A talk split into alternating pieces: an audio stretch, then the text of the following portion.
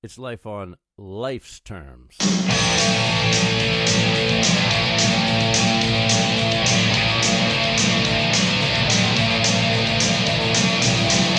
don't you turn around and look at me?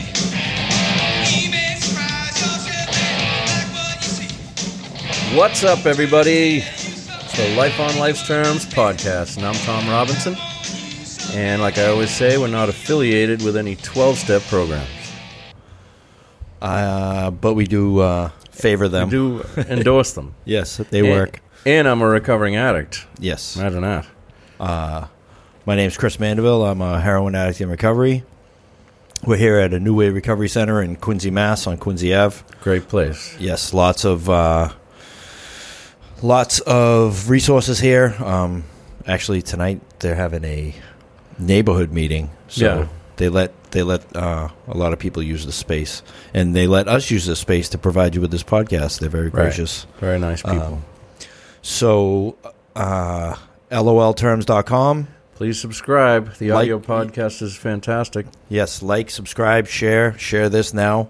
Um, yeah, if everyone could uh, share this who's listening, or at least um, maybe tag someone that might not be listening that might enjoy it or benefit Yes. from it. Absolutely. We're ju- we're just trying to um, spread awareness, spread a message, um, and like it doesn't matter how you get sober, what you do. That's You right. know, we we we endorse all pathways. Um, it- exactly. it's as long as you're alive and breathing. Yeah. you know, um, we could express personal opinions, and I'm sure we have. Everybody does. Um, but we, uh, you know, it's just about saving lives is what it's about, and and reaching the people that may not um, know. It's. I was I was at an event last night, um, Weymouth Awareness Night, and it's crazy that it's 2019 and people still don't know what to do if their kids using drugs or their husband's an alcoholic. Like right. it's it's 2019. You think that Yeah. it would be Well, easy, I mean, it's not. You know, pe- people who don't have the addiction don't have the uh, the the motivation to go find out Yeah. what to do. and they had a uh, keynote speaker. His it was uh, David Sheff, who wrote A Beautiful Boy. Oh yeah. Um, the movie that Steve Carell starred in. Hmm. Um, he's written three other books as well: uh, Clean, Tweak, and I forget what the other one was. Um, But all all about addiction. It was it was really good Wow. to to hear, you know, the the parents aspect of it, and you know, like what was real and what wasn't in the movie. It was, Yeah, it was yeah. pretty good. That Um, sounds good. You know, on I a was good thing trying to figure it out, and and and uh, more input, more guests input that we have uh, will help help figure it out for everybody. you know? Absolutely. Um, tonight we have uh, Gabe. Um, I met Gabe at a meeting actually. Um, Yes. We just I was outside vaping. I think you came outside to smoke, and we just started chewing it up. And uh, you know, here he is sitting in the hot seat. you know, we were we were struggling for a guest, and he uh, he messaged me and said, "You still need somebody?" And I was like, "Absolutely." So Yeah, saved the day today. We had a last minute cancellation. Yes. We're very happy to be here. Very grateful. yeah, we we Thank you, Gabe. we want to keep this going it. every Thursday because I I know we we haven't done it a couple times and people are like messaging us, "Where are you guys? What's going on? No- Consistency no, show is tonight?" key. You know, Yeah. you, you gotta you gotta be consistent. You know, we want to reach those people that um you know Need like, reaching. Yeah, like the mom that's making dinner for all the kids that can't get out to a meeting, but she can watch one right now. Absolutely. You know what I mean? That's the beautiful thing about Or- uh, or- technology now. Yeah, or someone that is has social anxiety that can't get to a meeting, can't go to a meeting because they can't sit in a meeting because it, it bothers them. But we can, you know, Yeah. hash- hashtag recovery at your fingertips. At your fingertips. So um, we're gonna let uh, Gabe share his experience, strength, and hope with us. All right. Uh, thank you guys for um, having me. You know, it's um, it's funny today.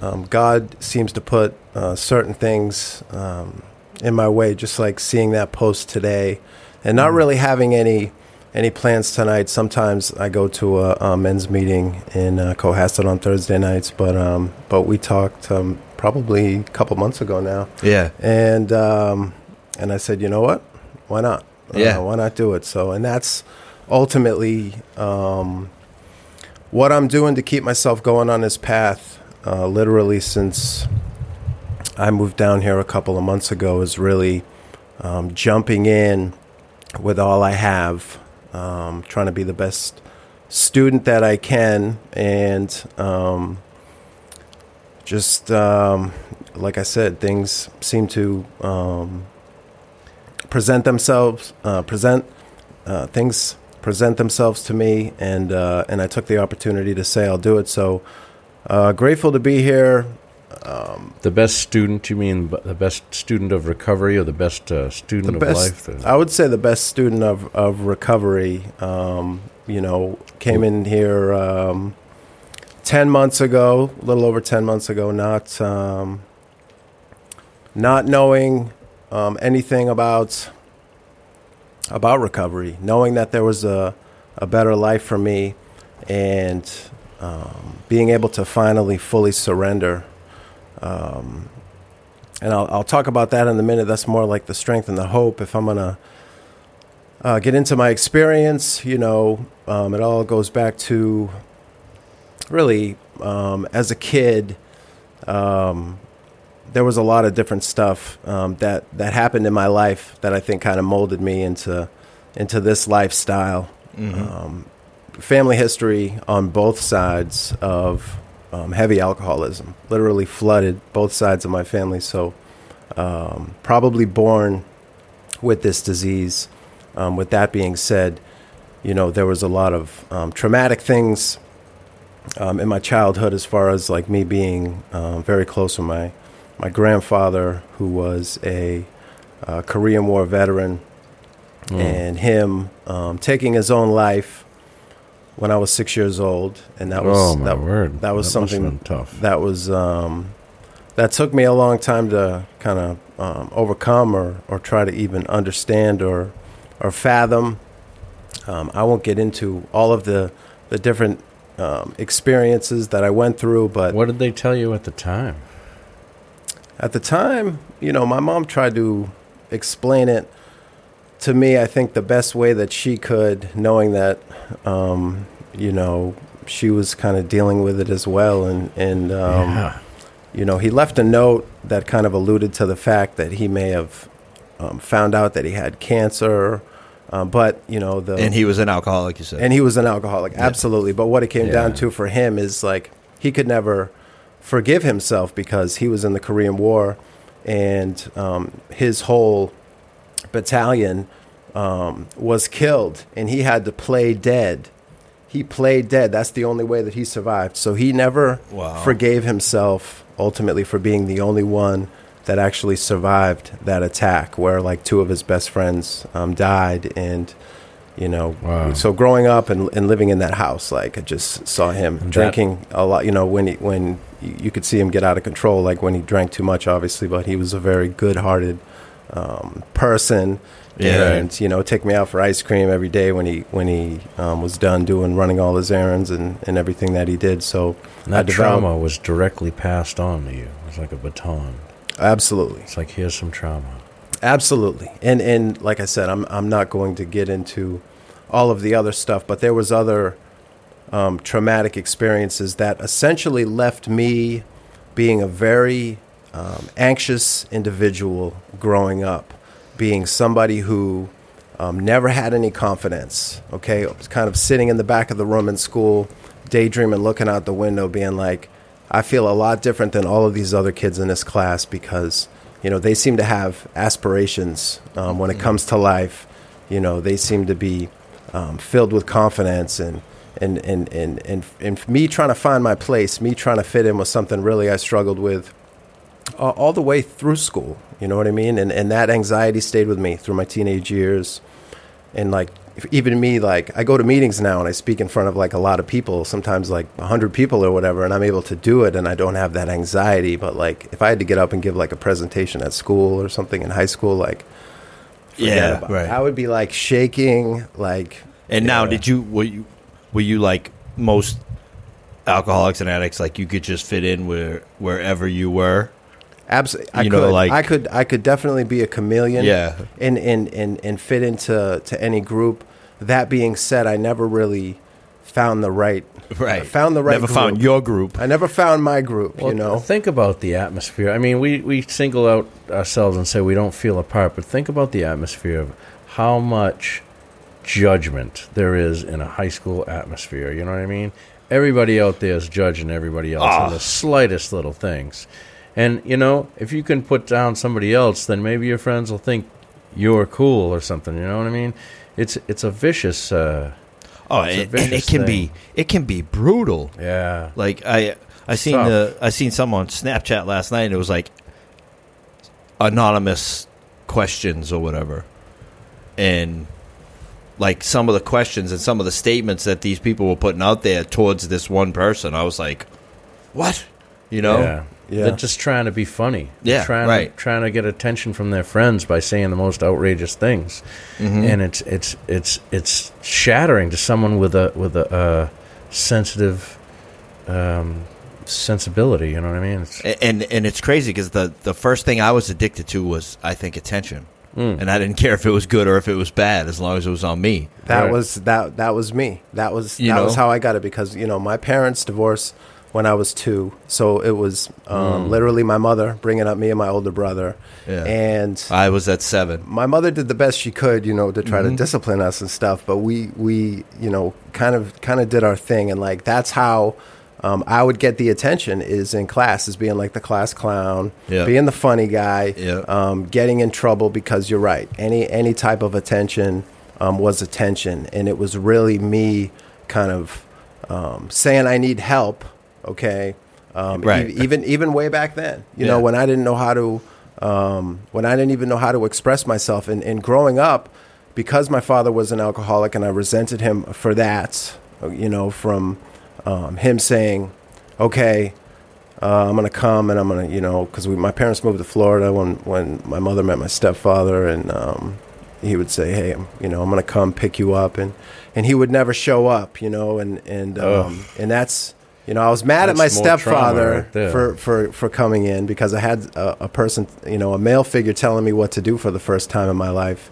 But then at the same time, I was, I was mad at my dad because I, I needed him, but he was sick, and I, and I didn't realize that at the time because I was young, Right. you know. Mm-hmm. So, um, but I was totally like, you know, I remember in high school and stuff, my friends would be like, you know, smoking weed or, or drinking, and they would try to get me to do it, and I was so against it um, because of, of what it had done to my family, because of what had happened to my grandfather, oh wow, and all this No stuff. So. I, I did not um, part, partake in it. You know, it wasn't until all through high school. all through high school, man. Wow. All through high school. It wasn't until I got out of high school um, is when uh, when you know started smoking weed like most people. You know, thought it was So was it Um, more like in, in the workforce, like at one of your jobs you Did you go started, to or college? college? Yeah. Uh, no, it was uh, getting out, moving in with some um, friends of mine um, after high school. Some friends of mine who were older,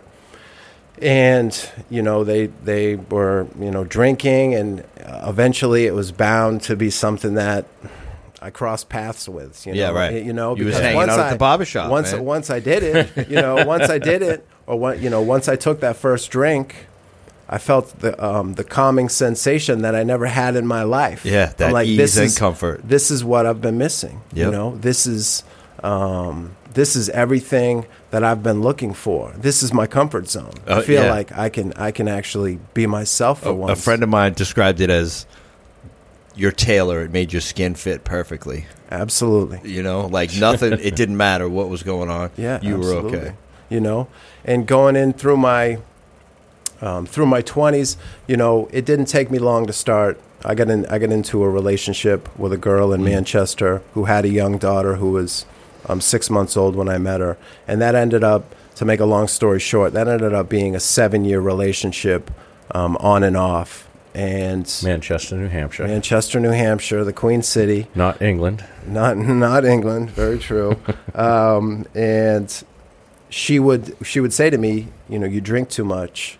Um, be going out with my friends. I'd say I'd be home at a certain time. I'd end up staying all night, you know, all night playing pool. And, and, and she would, you know, she would come to me and say, "Hey, this is this is a problem, something you need to get help for, and um, I never at that point was able to take an honest look at myself. You know, yeah, it you wasn't didn't, it, it wasn't a problem to you. it wasn't a right? problem to me. Right. it wasn't a problem to me. It's, it amazes me to think of the generations who have had that same scenario play out. Like the how many couples Oh, uh, yeah. for how many years the same type of thing. You drink too much. I don't know. Not a problem. I don't have a problem. Yeah, like I. I've heard You people know? saying that you know, like older people to me saying that they had to go down and get their dad at the bar. You know, Oh, yeah. or Yeah. and they had to do it quick before the paycheck was gone. You know what I mean on Fridays. Right, right. Absolutely. And you know, and there's another there's another generation of kids growing up right now who are gonna get come of age and have the same thing. Yeah. I got her, I got with this girl and she told me I drank too much. Yep. Or you know, you they're they're like this this generation now is like Yeah, growing they- up without parents. Right. yeah, you know, nowadays true, it's like It's it's, it's, just crazy. a whole nother it's a whole nother level, man. Or if they make you know. it to grow up with the fentanyl. right. The world Right. seems so much simpler back back when I grew up Yeah. than it is now. I feel Yeah. bad for these. Uh, yeah. these- E- even even when I was active, like I didn't I didn't hear of overdoses the way that I do now.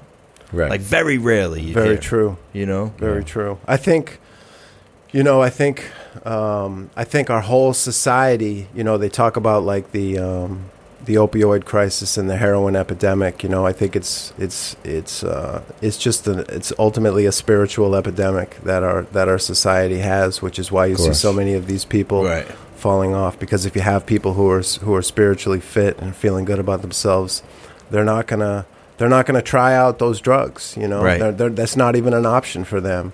You know, it's almost I, it, and like I'm I'm with you on that. I think it's more of a mental health thing than yeah, you know that and and we all end up turning to drugs and, and self medicating. absolutely. You know, and Oh, yeah. everyone's talking about the opioid crisis and alcoholism is like skyrocketing too you know crystal meth like it, it doesn't matter what it is like i'll abuse it from heroin to Haagen-Dazs. it don't matter Right, like yeah. I, I take everything to the extreme The spiritual Absolutely. component of it is is uh, if you were m- more in touch spiritually with yourself and with with uh, a higher power, then you know these worldly things wouldn't make you so mentally ill. Mm.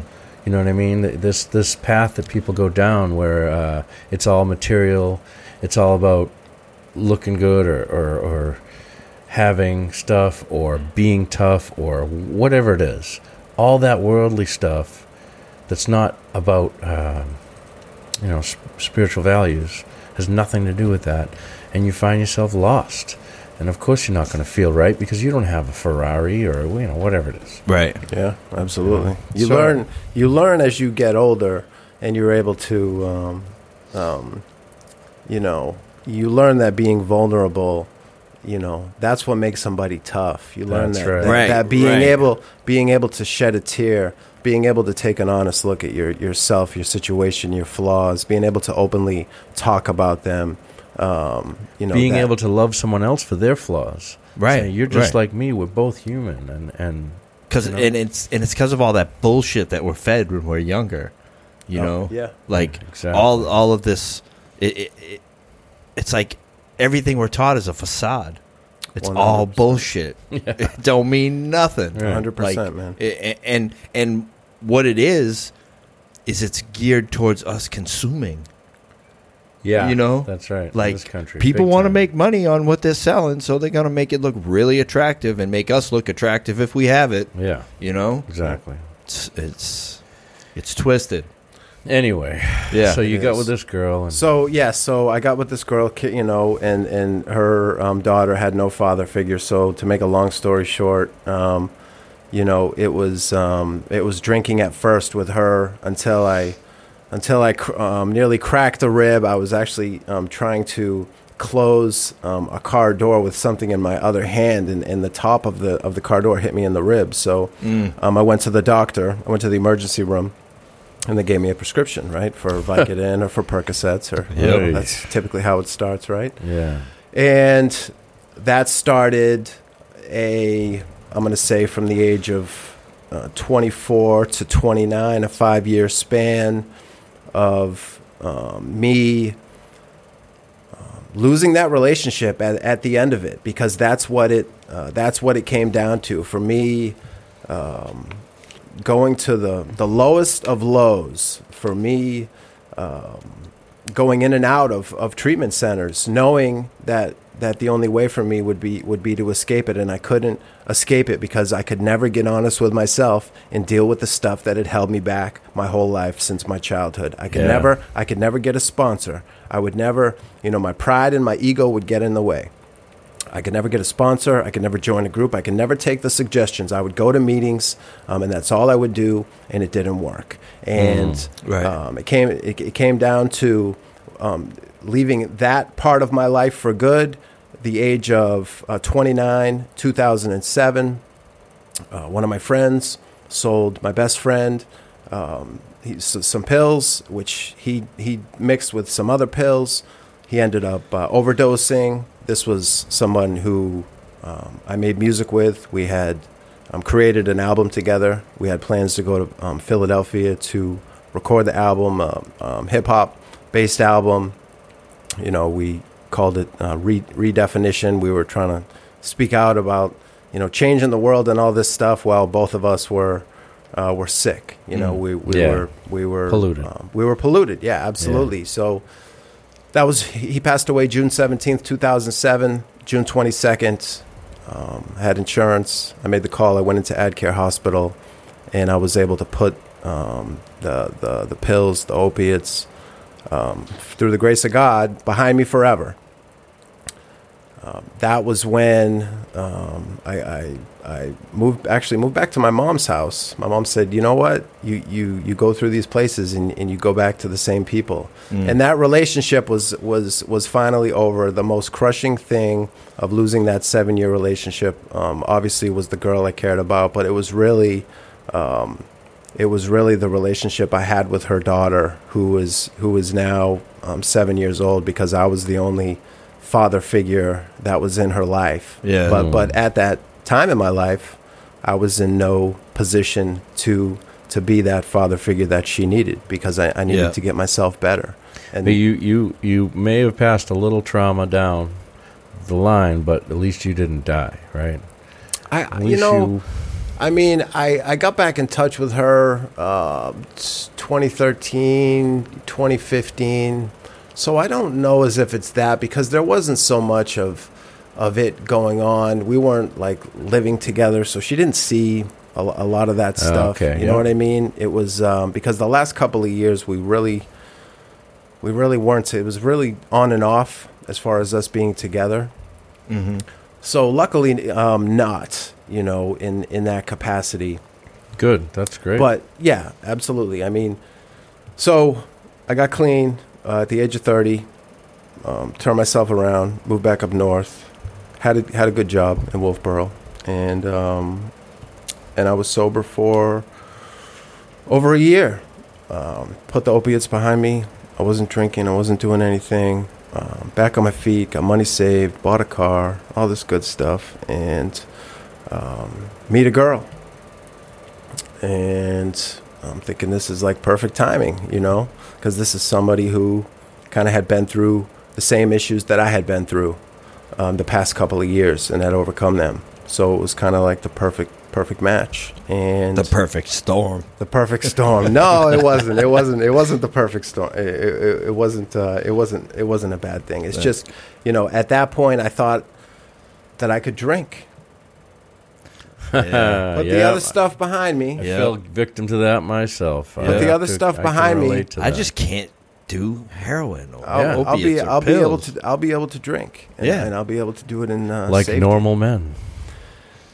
and this is, uh, you know, we met in 2008, and life is really good for both of us. 2009, 2010, you know, 2011. Proposed to her in 2012. Mm. and um, and we had um, you know we had both of us just kind of let it go by the wayside as far as like the the wedding you know it, where it kind of fell into something where we were engaged and like that was okay for us and we never we never took the next step and I Mm. ended up moving down to Dover New Hampshire in 2014 And at this point, like things are still okay. You know, I'm definitely drinking too much, but I'm able to to manage my life for the most part. Yeah, maybe waking up hungover, going to work. Um, again, to to make a long story short, it wasn't until I'm going to say 2017 that the the drinking really um, started to get out of control for me. Um, I was very paranoid at this um, time in my life. I had a lot of different things going on that I was trying to do, trying to accomplish, that there was no way that I could do that if I continued um, drinking every single day the way that I was. And, and um, this started to ruin her, her and I's relationship. Um, the drinking, me being paranoid, just my whole my whole state of being physically, mentally, spiritually. Yeah, alcohol is so subtle, man, compared to like you see some raging nightmare on drugs, you know what I mean? That's Yeah. that's so obvious. Alcohol is just so fucking subtle, you know what I mean? It just eats away at your life until until it's not. Creeps up. and then all of you. a sudden it's like, oh, you're drinking every day. You smell bad. You you know, blah blah blah.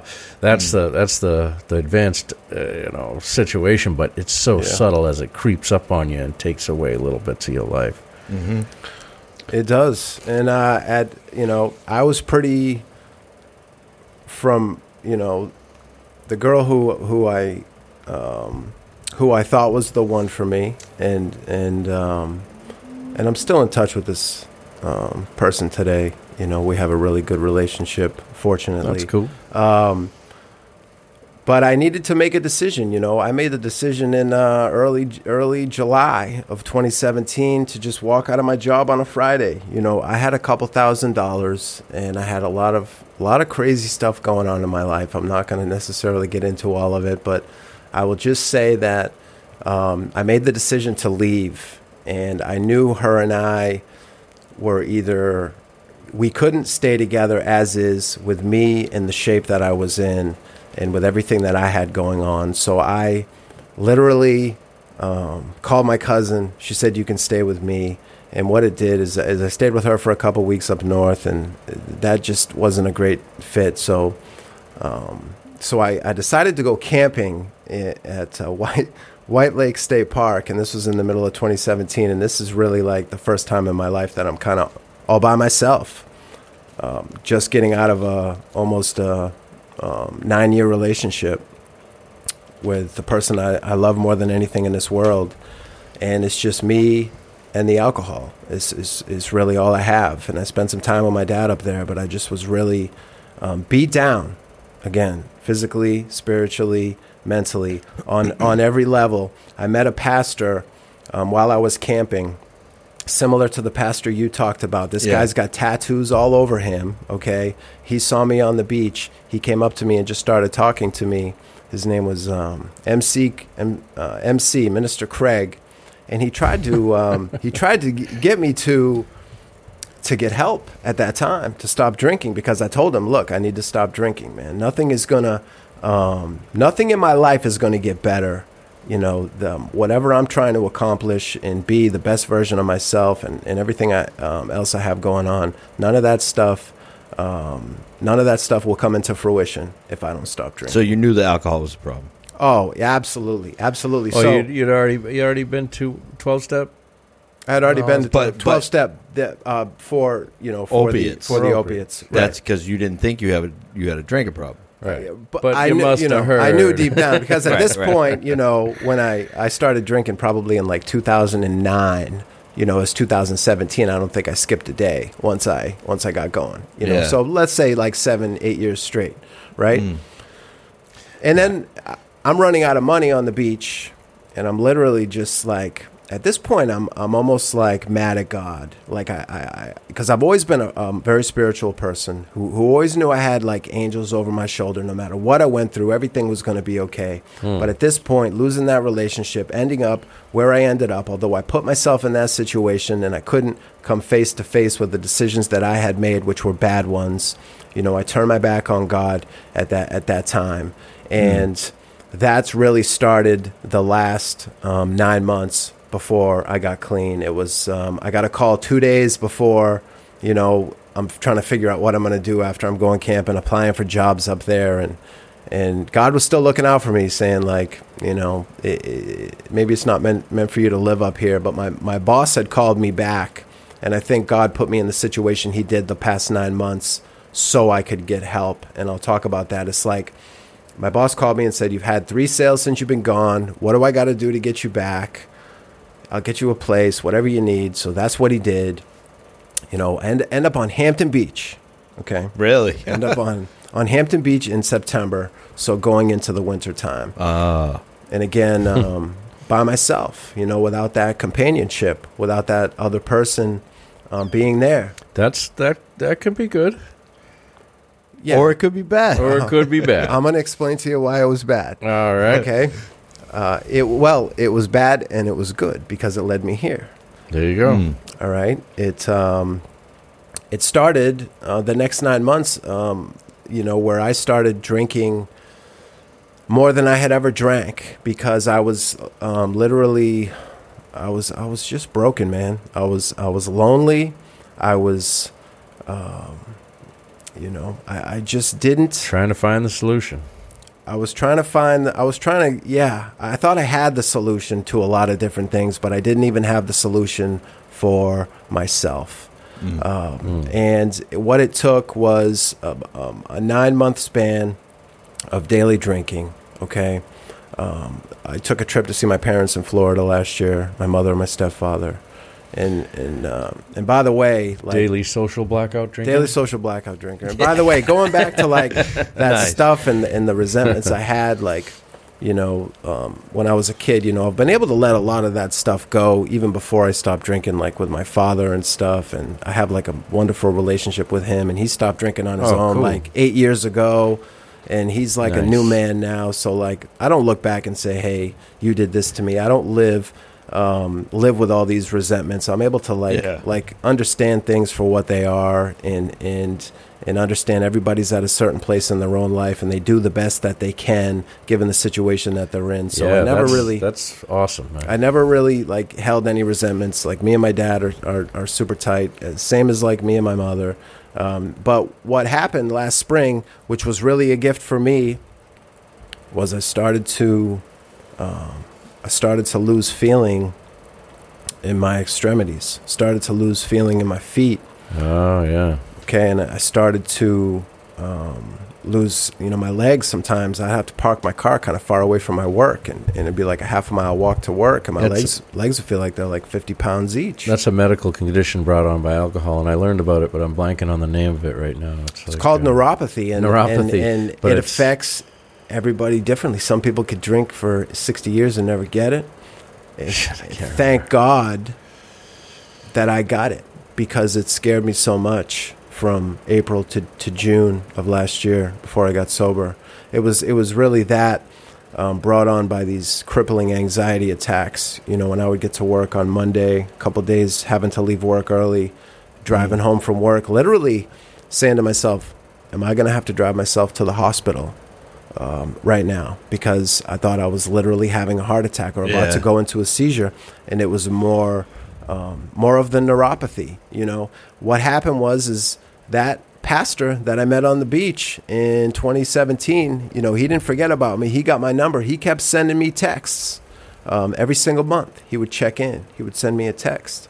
I knew last June something needed to change, and he sent me a text one morning, and he said, "You know, there are no coincidences in life.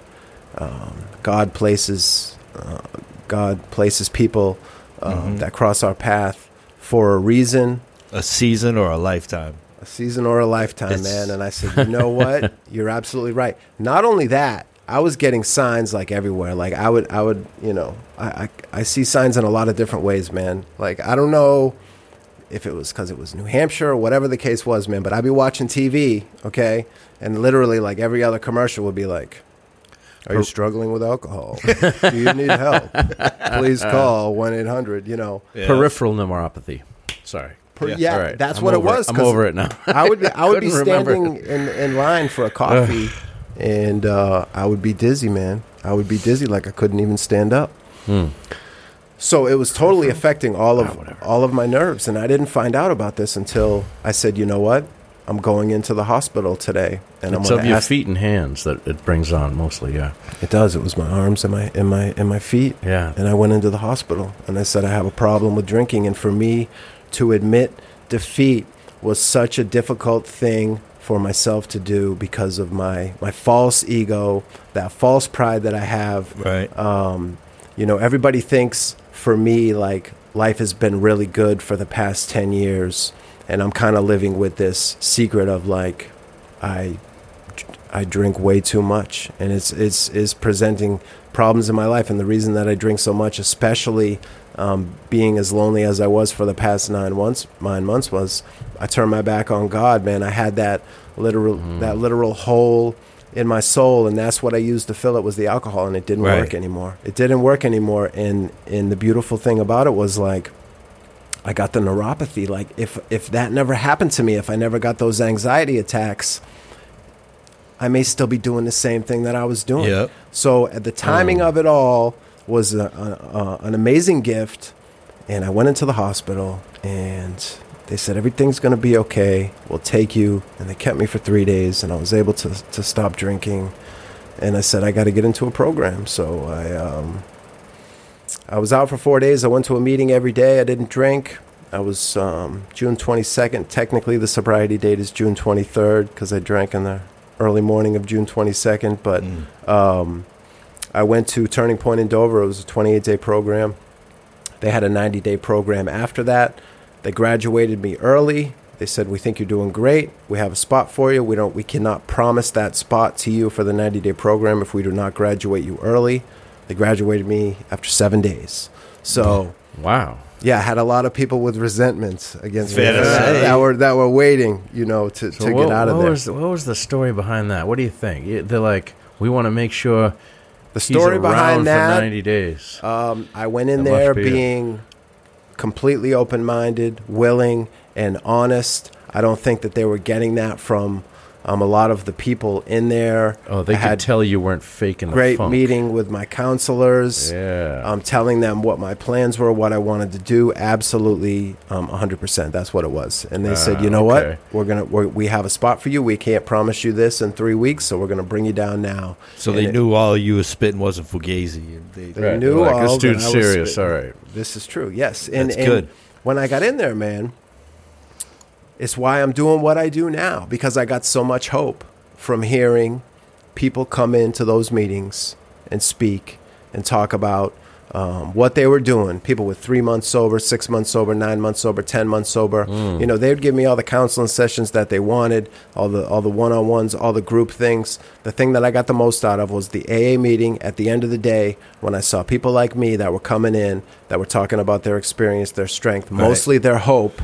Okay, and that's really what I want to focus on at this point because um, from there I just became a sponge. I um, I got a sponsor, and he said join a group, and there was a, there was a group um, right there at the at the center. So I became the greeter. So um, I got involved. I got to shake everybody's hand who walked through the door. I got to know everybody on a first name basis. and people don't realize how important and and and how how much you can benefit from those little jobs.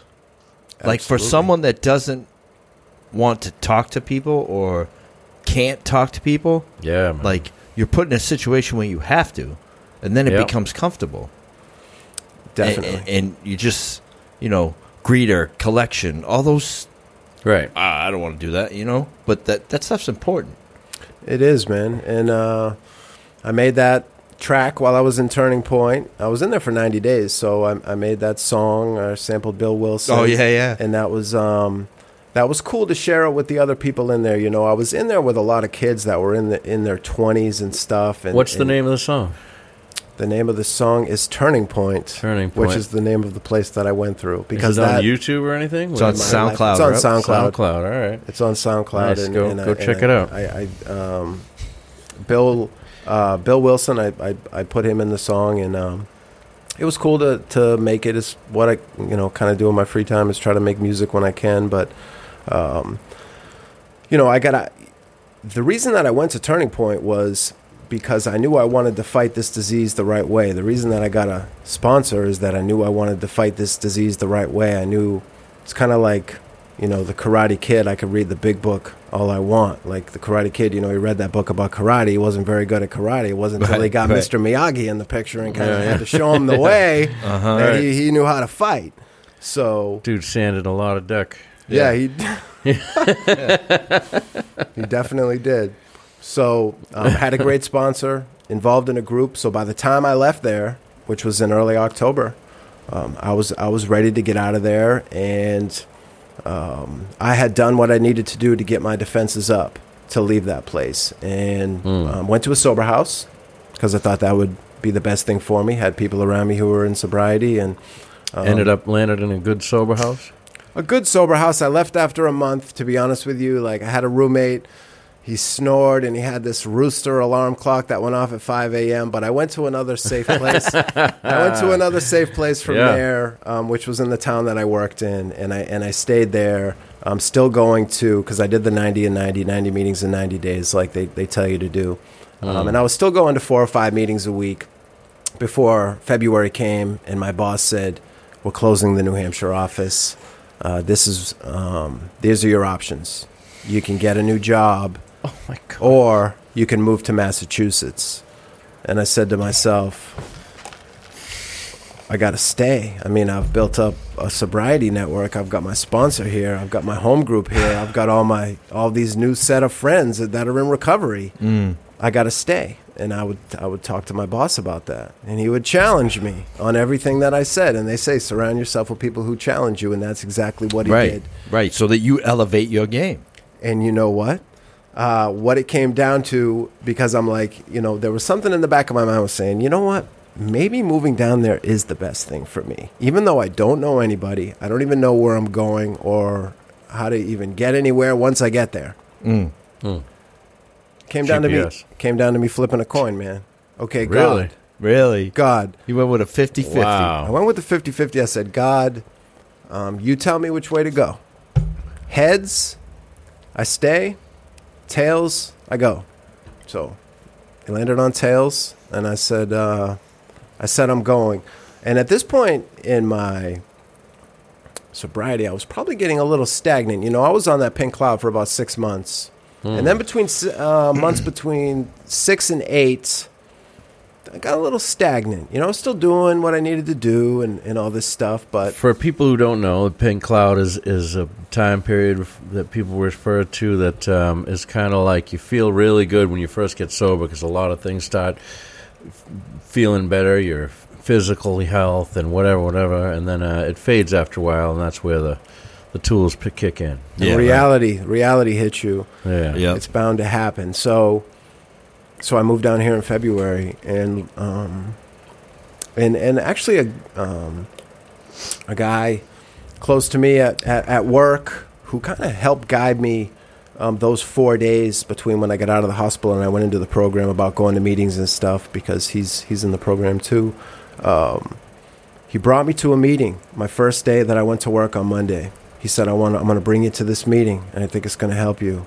And uh, and I raised my hand at that meeting, and and this is what the program taught me, and this is what I knew about moving, and I knew about this program, and that's the beautiful thing about it, it that it is truly a fellowship, it is truly a brotherhood. I knew I could go in, I could raise my hand and say, um, "My name's Gabe. I'm an alcoholic. I'm new to the area, and I need I need some help. I need some people to to, to kind of guide me. Okay, Yeah. that's what I need. Again, trying to be the best student that I can. And I, I must have had 15 people who came up to me after the meeting and they said, "Hey, have you done commitments?" And I said, "You know what? I did not do commitments up north. Uh, my home group did not go on commitments. We're going to Father Bill's to speak at the homeless shelter in Quincy. Come with us on Wednesday night." You know what's beautiful? They didn't say like, "Hey, you know, you can hire me and I'll tell you," or "Hey, you know, uh, you know, what do you have for me that you know you can exchange for this knowledge or this fellowship?" Or the, Yeah, right. they're just like, "Here, I want to help you. I don't know you. You're not even from around here. I'm going to approach you because you asked for help, and I'm going to do everything I can to help you." And that's the beauty of it. It's unbelievable. And uh, from there, I mean, the past couple of months, I can't even describe how much like. And and let me just get this straight because I, I still really don't know anything. Okay, all I know is is that if I keep doing what I'm doing, which is going to four, or five, um, meetings a week at this stage. Okay, if I keep um, raising my hand, if I keep going on commitments once a week, which is what I've been doing, and speaking at different places, um, trying to pay it forward, okay, trying to give back what was given to me when I was early in sobriety. We go, um, our, our home group, Cohasset Unity Group, you know, we speak at Spectrum. Uh, we go down to the Matsy in Brockton. Uh, we go to Father Bill's. We go to um, uh, there's at least a couple a week, and I, I try to go on one of them a week because not only is it great for me to get out and speak and tell my story and try to give other people hope, but it's also great for me to connect with my group members Right. on those rides Yeah. to the meeting. That's the most important thing. and is then the, the rides home. and the- it's like a, it's like a, it could be like a three to four hour meeting. It's unbelievable, you know, man. and you really learn about people. Like, it's it that stuff's imperative to to recovery. Absolutely, You know, like Yeah. having those people that get to know you enough where they're gonna call you on your bullshit. I remember when I one You of the know? ti- one of the many times I tried to get sober before I actually did. There was this old there was this old timer. I think it was from like Kingston or Plymouth, something like that. Plymouth, and his name was Charlie, and uh, he was like a million years old. And uh, he would go, we'd go on commitments, and he would take like all these weird roads and just drive all over the place. You know what I mean? It would be like fifteen minute ride, but we'd take an hour to get there. Yeah. we get all talk in the car. You know what I mean? Yeah, right. So- but but he did it on purpose. I'm yeah, sure. on purpose, absolutely. Yeah. Either that, or he was already real senile, or something like that. So Either way, it worked. right. right? so it's been good. I mean, I, I um, one thing again, all this stuff that that God is is is putting in my way, where He landed me, um, like a month ago. A good friend of mine in the meeting um, said, "Hey, the Matt Talbot retreat, Matt Talbot forty one, is coming up in a month. We we want you know, like I think it would be good for you." And I'm like, "A sober retreat, you know? Why? All right, you know what? At this, don't say no. That's what they say. Somebody asks you to do something, don't say no. I said this can only help me connecting with 60 guys who are super serious about their recovery. It was a men's, men's retreat. it was a men's retreat, and and that's what I've learned is like. You know, there's people who go to meetings, and I'm not judging anyone, but like you know who the, the serious ones are, who are walking the walk, and that's who I've tried to surround myself with, Right. and that's really who was at this retreat. it was plan. last, it was last weekend. Was it at Um, Holy Cross? It was in Stone- Wareham. Oh, okay, Wareham. It's switching to Stonehill now. Oh, is it? so the next one will be at Stonehill. Yeah, Yeah. this was the last one of the Matt Talbot 41. I was like, you know, maybe it's meant to be because I turned 41 the day that it ended. So, Oh, really? um, what? You know, God has God a, God shots. has a funny sense of yeah, Yeah. exactly. God shot. And I um, love that shit. and I, you know, I have. I'm trying to create balance. Like at this at this stage in my life, like I know. Um, Again, I don't I don't know a lot, but I know if I keep going to meetings, if I keep speaking, and if I keep um, working with my sponsor, I have a great sponsor down here. We are digging in to the steps. Um, about to get into the um, third and start the fourth step because I understand that's where the meat and potatoes is to to deal with all the the stuff in the past Right. um, you know, um, to finally free myself from from all this stuff. Like everything is great. Like I have a just signed up for like a six weeks uh, six week fitness course starting um, next week, and I'm go- I did the signed up for Landmark, which is in um, Quincy. Which is like a three day seminar to, to kind of further my myself in my personal life to obtain the goals that I want to obtain, and also in my professional life at my job to become a better salesperson. Yeah, I've, I've heard. Um, I've heard. My father did that landmark. I guess there's there's some something to it. Yeah. They, uh, they um, they can be a little over the top as far as when you when they're done with that. When you're done with that stuff, they try to get you to get all your friends in there and all that stuff. Mm. But I guess there's something to it. I supposedly it's supposed to be pretty good. You know, I don't think anything is a coincidence. Someone sent me a message about it, and I was like, "Hey, I'll go check it out." And the way the stars aligned, it worked out, and, and I'm I'm going to do that in It's June. not, nece- it's not necessarily with uh, addicts and alcoholics. it is not. Right, nope, right. nope. It's just something you know. I feel that I can, I can just try to better myself, and that's really what I'm I'm trying to and, focus and that's on. the thing. Like we, it doesn't. Everything that we do in life doesn't have to revolve around recovery. it doesn't. But Spiritual growth is is if we is, are uh, to do anything in our life, we have to maintain that recovery. maintain that recovery. Right, and you might have just true. said the most important thing is the spiritual growth aspect. Yeah, Because right. when I moved down here a couple of months ago, um, I met with um, somebody who everybody in the home group kind of considers the spiritual advisor of the group. Oh, I think I know who you're talking about. And- and- John? Yeah, Yeah. Okay, he gave me Love a hearing cross that and dude. stuff. I was having these nightmares, and he's like, "Here's a cross. Put it by your bed, and they Spiritual- won't happen anymore." And he was right. They didn't. Spiritual John. spiritual John. He's he's he's like Yoda of AA. Okay, literally, this guy's amazing. Okay, I want to soak up all the all the information I can Yeah. from this guy.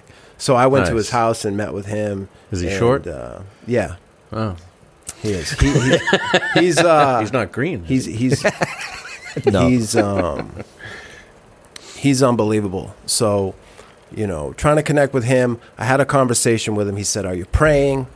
I said, "Yeah." How you praying? I'm praying in my bed.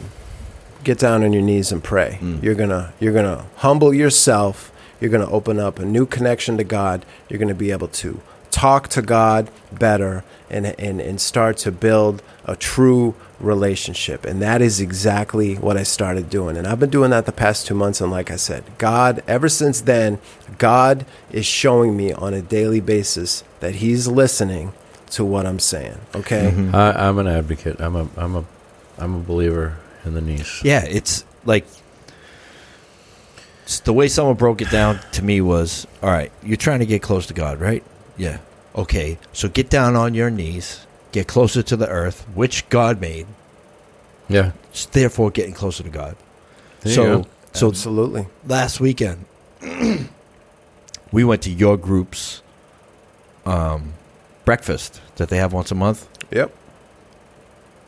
Hey, we this lady, ninety seven years old, sixty six years sober, spoke Wow. At Bill Wilson's twenty eighth anniversary. Mm. She was up there dancing around. It was awesome. It was awesome. I should. It just dawned on me. I should try and get her on here. Yes. I heard that meeting was amazing. It was. I went to see her in uh, Marshfield last Sunday. Yeah, yeah. She was speaking to Marshall the next call- day. She called. Um, she was having some some issues, um, health issues, so Uh. she wasn't she wasn't able to speak. But you should have seen how many people um, were, how many cars were like lined up down the road to see her. Speak. Listen, we just went to this breakfast to, expecting to eat breakfast.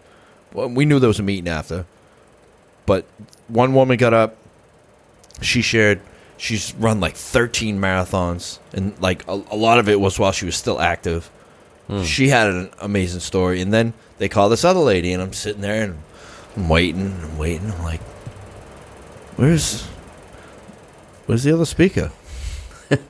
she was only a couple tables away, but she's 97. you know? But she got up there. She's dancing around. Oh, listen, the stuff that came out of her mouth was awesome. She was she was one of the one of the better speakers that I've heard ever. And and it was to to be up there at 97 years old It's amazing. Very cool. and 100% with it. You know, Yeah, she's yeah. like the only thing I can't do is I, I just can't be alone anymore because I burn too many things. So- but it was just an awesome way to kick off the weekend, and I I heard that she was going to speak the next day. Yeah. But she she was like, "Yeah, I'm I'm kind of like a circuit speaker now." Old old lady from New York, she was awesome, Cool. great, It's great very speaker. cool. It's very cool. So it's a it's a real gift, man. My life today, um, you know, I know it's it's it's going to keep getting better, but like I really like wake up every day and I'm just like I, I can't believe it. Like when I when I made the decision to turn my life around, like I knew there was a better way for me, but little did I know um, how how far you know I, I feel that like I've come like leaps and bounds. And again, Right. I, I still don't like. I, I'm not going to pretend like like I have this thing figured out because I definitely don't. I'm just I'm just keeping it simple like they tell you to do. I'm going to meetings. Um, I'm involved in my group. I'm um, I'm connected with with so many different people. Um, I see posts on Facebook like this, and I say, you know what? I'm going to go do that because it just um, furthers my recovery efforts and keeps me um, focused on exactly what I need to be focused on, uh, which is which is another day of sobriety. It's one day at a time, and uh, I've been able to put together almost 11 months. So, next uh, month, you know, by the grace of God, I'll be able to, to say, hey, you know, I've I've um, I've done it a year, and um, Mm. now I'm I'm diving into the work, and I'm um, I understand the steps are um, are really the the way to. Um, Like if you're feeling this good now, just imagine what you're gonna feel like after. absolutely, know, man. That fourth dimension is gonna be, you know, it's it it's such a, a better way of living. Um, and if you had like written down what you had expected, fair to say you would have shortchanged yourself. I would have 100% shortchanged myself. you know, I would have never seen myself living in Massachusetts for one. I Right. mean, just just the, the way that uh, the, the stars aligned and me ended up coming Don't, down hey, here.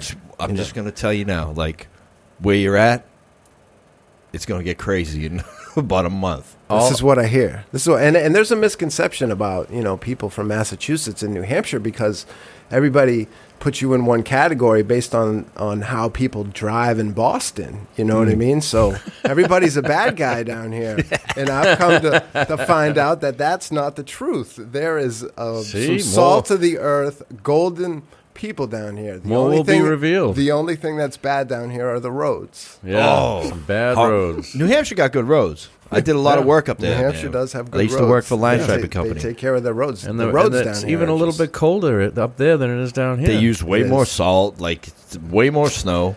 It's Yeah. like Yeah. you know, It's, it, I never would have thought I would have ended up in Massachusetts. It's so funny I landed here, but I'm going to be on the beach and uh, I'm looking forward to having a great summer and Yes. have a good job and like I have connected with so many great people and I'm really glad that you guys that we were, we were able to connect and Right. I'm planning on making some more recovery themed music and maybe maybe put something out in um, August. Good stuff. nice. So Yeah, let us I'm know. just trying to We'll trying to plug it. stay focused on uh, on on the right things, and um, like I said, God God keeps leading me in different directions, and and I keep um, following His lead. So He's in the driver's seat, and I'm, I'm just uh, I'm just walking the right, trying to walk the right path. Man. Yeah, it was, I That's was it. Great, great. talking uh, to a woman last night, and you know, she was talking about her son, and and he was in a, a recovery center, uh, sober house, and she was like, you know, ah, he, he he doesn't really know what to do, and like he he does this, and then he stops, and I'm like, listen, I don't know what this what the magic formula is, but I don't ever try and subtract anything from it. If I do anything, I add to it Yeah, you know, because I don't know what's going to work and what's not going to work. But like, you know, they say it around here all the time: if you're not growing, you're going. And and and, and like we have to grow spiritually. I've seen people doing this work, doing the deal, doing everything they need to do, but staying, like you said, stagnant and and not growing spiritually, and and you know, it ends up catching up.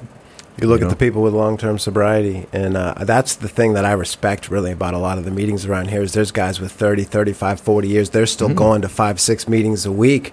And I'm like, wow, they have 30, 30, 40 years and they're still doing it. They say, well, this is because it works. Yeah, And, they're, yeah. and, and, and they've been through the steps. And you see those people and you say, you know, that um, I'm, I'm trying to follow their lead. I realize, like, we all are writing our own story. Yes. And, and, and right Yep. now, I can, I can say, like, I, I- I've been able to turn around my story from where it was heading last June to a story of um, victory. You know, and, and if the thought of a, of, a, of, a, of a drink entertains itself, you know, I think of, of my story as like one of those choose your own adventure books, right? You remember those books when you were a kid? Yes, Yeah. yeah, yeah. take the drink and go back to the dark ages okay? Go back to the dark ages where um, you were lonely you were depressed you had no hope you had no faith um, you had no confidence you had um, you know a hole in your soul or, or keep walking this path which is me um, doing exactly what i'm doing trying to trying to fill up that hole with with all the light that i can. Um, so, you know, thankfully for me, the obsession has been removed. I've asked for it to be removed, Nice. and um, it's not something that that I that I think about uh, anymore. Thank God. I'm just um, just trying to stay focused on the right You, stuff. so. it's funny you talk about that choose your adventure. I, I I just watched a movie on Netflix and it was like that. It was uh, Black Mirror, and like you picked what happened next in the story. Really? Yeah, it was. Very I was like, Wow, that's wild. They wow. were, they were bound to come up with that. Yeah, that's like, to pretty have it cool. in the but stories. then when it doesn't play out right, it goes back, and now you have that choice that you didn't take and another choice. oh, I was like, Oh, this neat. is pretty cool. yeah, those so- books. Yeah, those books used to be great. Good way stuff, man. day. Sounds like you're trudging the road. Happy Yeah. destiny. doing doing what you need to do, and uh, it's working Yeah, for brother. you. It you only know? gets better. yeah. It's, so I, I appreciate you reaching out. No problem. Yeah, know, saving the, the day. day, saving the day today. Um, you know, maybe we, in you know the fall we can have another Absolutely. you know, anytime. come back because we're doing this thing where we we uh, once a month we're trying to have people back on that we've had For a discussion do a group. discussion. four at a time, four people or four of us Yeah. doing a You just- discussion meeting. Hopefully, the the uh, week after next is a will be our second one. That's our Yeah. plan. So, um, but uh, thanks a lot. Thanks everybody for uh, listening. Yes, Uh, lolterms.com. Please subscribe to the audio podcast. Please tag somebody in this uh, Facebook post. Um, if you have a a, a topic Yeah, for us to discuss a week from thir- next Thursday, then uh, you know message us uh, on Facebook. and also if anyone anyone wants to come on and share their experience, strength, and hope, share their story, Let us share their foundation. We don't even we have people on here that aren't even in recovery. We have people that are just affected by this disease. Right, and Um, also um, clinicians and and uh, you know uh, uh, social workers or uh, Yes, therapists who would like to come on and share their opinions and their experiences on on addictions. absolutely. Uh, we're, anyone we're interested that- in that. If you that know anybody is- who who would be willing to come along and uh, help us figure this thing out, yeah, let's uh, help us help others. let's do it. It's a daily All fight. right. Yes. All right, people. Peace. Peace. I live